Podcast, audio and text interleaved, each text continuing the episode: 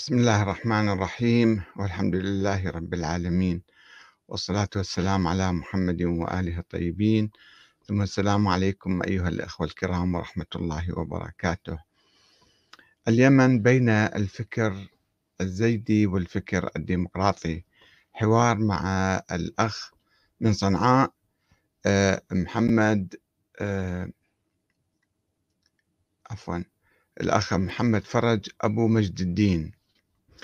اليمن جرح نازف مؤلم منذ سبعة أعوام ولا يبدو أنه يريد أن يندمل آه، هناك أسئلة كثيرة حول هذه الحرب المدمرة في اليمن.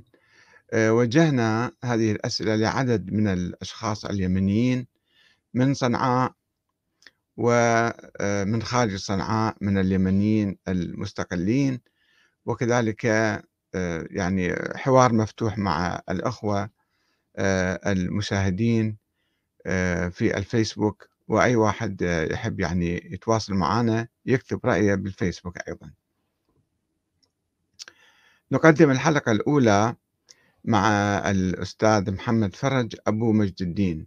يعني تقريبا هو يمثل وجهة نظر الحوثيين. آه، السؤال الأول آه، هل الحوثيون سبب الحرب اليمنية؟ آه، الجواب ليس أنصار الله سبب الحرب على اليمن.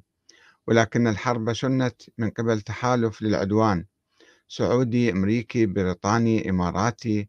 ضم دولا تقارب الخمسة عشر دولة أو تزيد. عشية توافق القوى السياسية في صنعاء على كل تفاصيل المستقبل السياسي لليمن.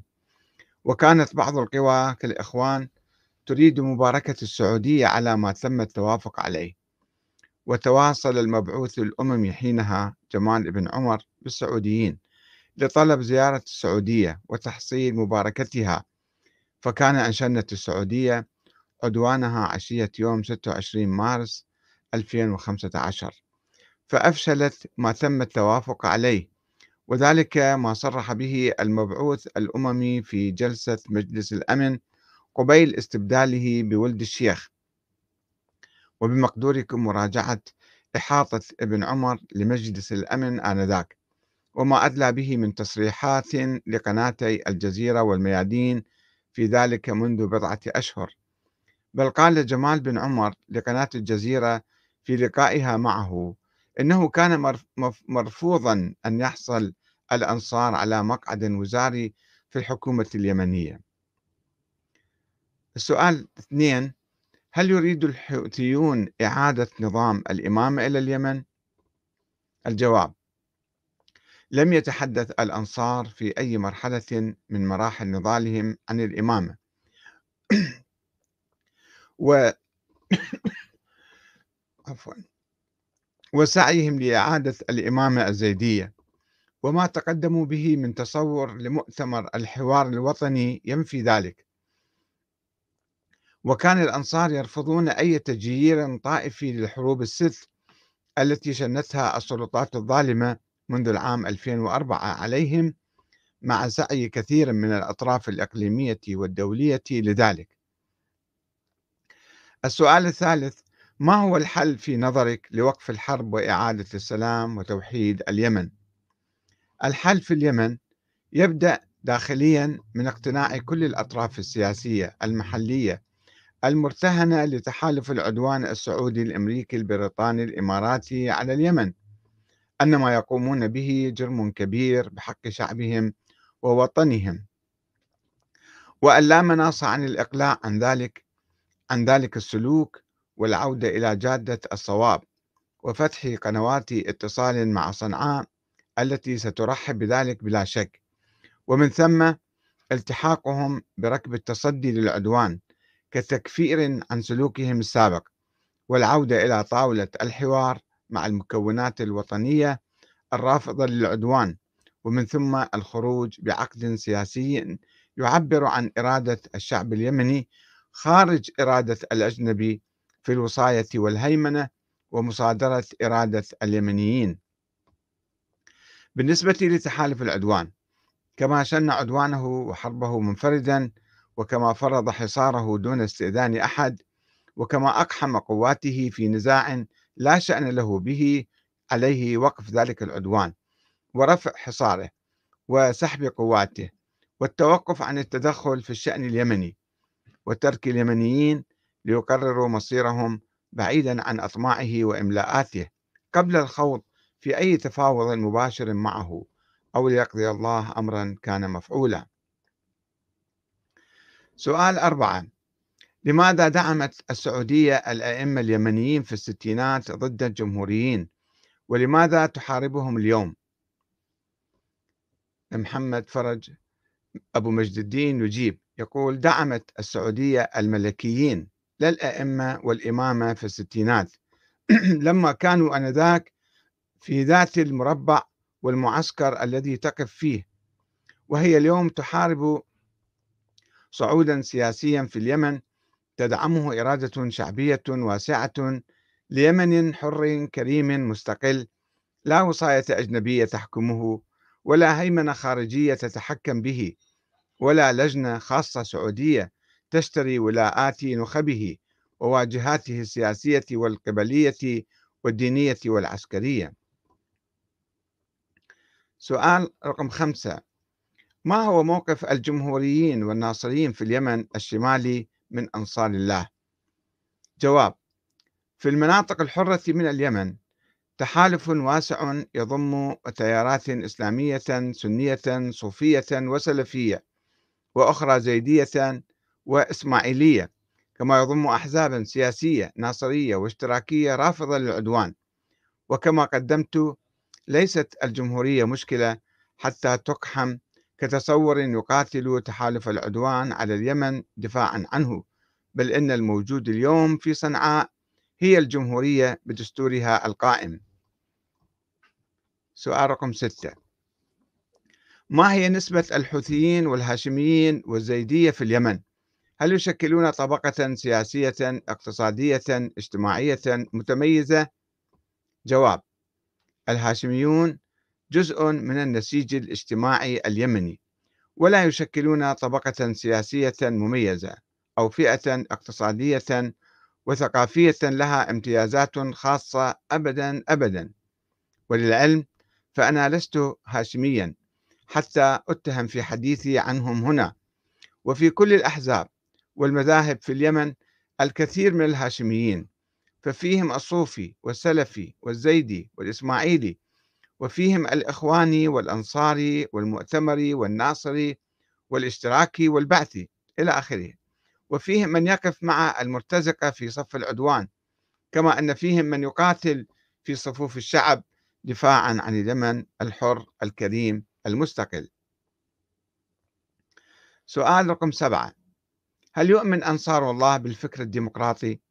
هل هم مستعدون لمشاركة السلطة مع الأحزاب والطوائف الأخرى؟ هل يؤمنون بالدستور اليمني؟ هل يصرون على وحدة اليمن أم يخططون لتقسيمه؟ الجواب ليست مشكلة أنصار الله مع الديمقراطية ولا مشكلة لهم في وجود نظام سياسي يتشارك فيه الجميع ودائما كانت المشكلة رفض الآخرين لذلك ولا مشاكل طائفية لهم مع أحد. فها هم السلفيون يمارسون أنشطتهم في مناطق سلطة صنعاء بلا قيود وفي إطار دستور الجمهورية اليمنية والقوانين النافذة فيها. دعك عن الزيدية والصوفية والإسماعيلية. والأنصار يرفضون تجزئة اليمن ويؤمنون بيمن واحد حر مستقل غير تابع لأحد يتشارك أبناؤه في إدارته ويعيشون تحت ظل دولته وقوانينها التي لا تقصي أحدا. سؤال رقم ثمانية. هل الزيدية اليوم هم نفس الزيدية الأوائل أم هم هادوية وما هو الفرق بين الاثنين؟ زيدية اليوم هم زيدية الأمس والهادوية فيها ليست أكثر من اجتهاد فروعي فقهي إلى جانب الناصرية. ومذاهب بقية أئمة وأعلام العصر الطاهرة كالإمام زين العابدين والإمام الباقر. الإمام النفس الزكية والإمام النفس الرضية والإمام الصادق والإمام الكاظم إلى آخره. وكل تلك الاجتهادات لأئمة أهل البيت الطاهر احتوتها موسوعات الزيدية الفقهية كالبحر الزخار الجامع لمذاهب علماء الأمصار للإمام المهدي أحمد بن يحيى المرتضى. توفي سنة 840 هجرية. ومصنفات سلفهم الروائية كالجامع الكافي في فقه الزيدية للحافظ أبي عبد الله العلوي توفي سنة 445 هجرية. أما في أصول الدين فالزيدية بها فالزيدية بهادويتها وناصريتها وبقية أئمة وأعلام العترة الطاهرة الذين هم أئمتها وسلفها على قول واحد. بلا خلاف بينهم في ذلك قديما وحديثا قبل وجود أنصار الله ومع وجودهم. السؤال رقم تسعة. ما هو موقف الزيدية المعاصرين من المطرفية الذين نادوا بالشورى لجميع المسلمين وعدم حصر الإمامة في البطنين يعني أبناء الحسن والحسين؟ الجواب ليس صحيحا أن المطرفية استقلت عن الزيدية بما ذكرت من القول بالشورى. وعدم حصر الإمامة في البطنين بل كانت المطرفية من أكثر توجهات الزيدية تشددا في ذلك وها هي مصنفاتهم اليوم تطبع عندنا في صنعاء. كما أنه ليس صحيحا أن التصدر السياسي عند الزيدية يلزم في صاحبه يلزم في صاحبه أن يكون من البطنين. وللزيدية قديما وحديثا تصور واسع لمن يتصدر المشهد السياسي. وكما اشترطوا في الإمام أن يكون من البطنين أجازوا للمتصدر المحتسب أن يكون من غيرهم. والإمامة عند الزيدية غير الاحتساب. وواقع الدولة القطرية اليوم لا يتوافق مع الإمامة ولكنه يكيف وفق نظرية الاحتساب. والبحث طويل لكن من المهم معرفة أن التصدر السياسي وشكل الدولة يختلف بحسب الواقع. فالدولة القطرية تنافي الإمامة لكنها لا تنافي الاحتساب. ويمكن في دولة الاحتساب قيام أكثر من دولة وبالعناوين التي يتوافق عليها المجتمع جمهورية كانت أم ملكية أم إمارة. طالما كانت الدولة خاضعة لشريعة الله وتقوم على قاعدة العدالة وعلى هذا نص نص سلف الزيدية وخلفهم. السؤال العاشر هل الحوثي تابع لإيران أم أن هذه دعاية سعودية مخالفة للواقع وأنهم مستقلون يدافعون عن وطنهم ضد العدوان السعودي؟ الجواب ليس صحيحا أن أنصار الله أتباع لإيران والصواب أنهم معجبون بالنموذج القائم في إيران وبين الأمرين فرق كما أنهم تربطهم علاقات جيدة جدا مع إيران وعمان وحزب الله وحركة الجهاد الإسلامي إلى آخرها. ودعوى تبعيتهم لإيران دعاية سعودية يستخدمونها لتبرير تدخلهم العسكري والسياسي والديني والاقتصادي السافر في الشأن اليمني. ويرددها مرتزقتهم لتبرير ارتكاسهم في وحل الارتهان للخارج. والواقع أن الأنصار يتصدرون اليوم مشهد التصدي للعدوان القائم على بلدهم. ويناضلون من, أج... من مع كل القوى الوطنية الحرة لقيام دولة كريمة حرة مستقلة ذات سيادة. لا تخضع للرياض وواشنطن ولندن وأبو ظبي ولا تسير وتدار من طهران. سؤال رقم 11 هل تحول الحوثيون إلى شيعة اثنى عشرية تابعين لولاية الفقيه؟ الجواب أنصار الله ليسوا اثنى عشرية. وهم إنما استعانوا بتراث وتاريخ ونضال وتحرك أئمة آل البيت عليهم السلام. الذين هم أئمة أئمة وسلف الزيدية في تحركهم بوجه الظلم والأطماع الخارجية في الهيمنة على بلدهم ورسم مستقبله السياسي بالصورة التي تحقق مصالحهم التي هي على الضد من مصالح الشعب اليمني.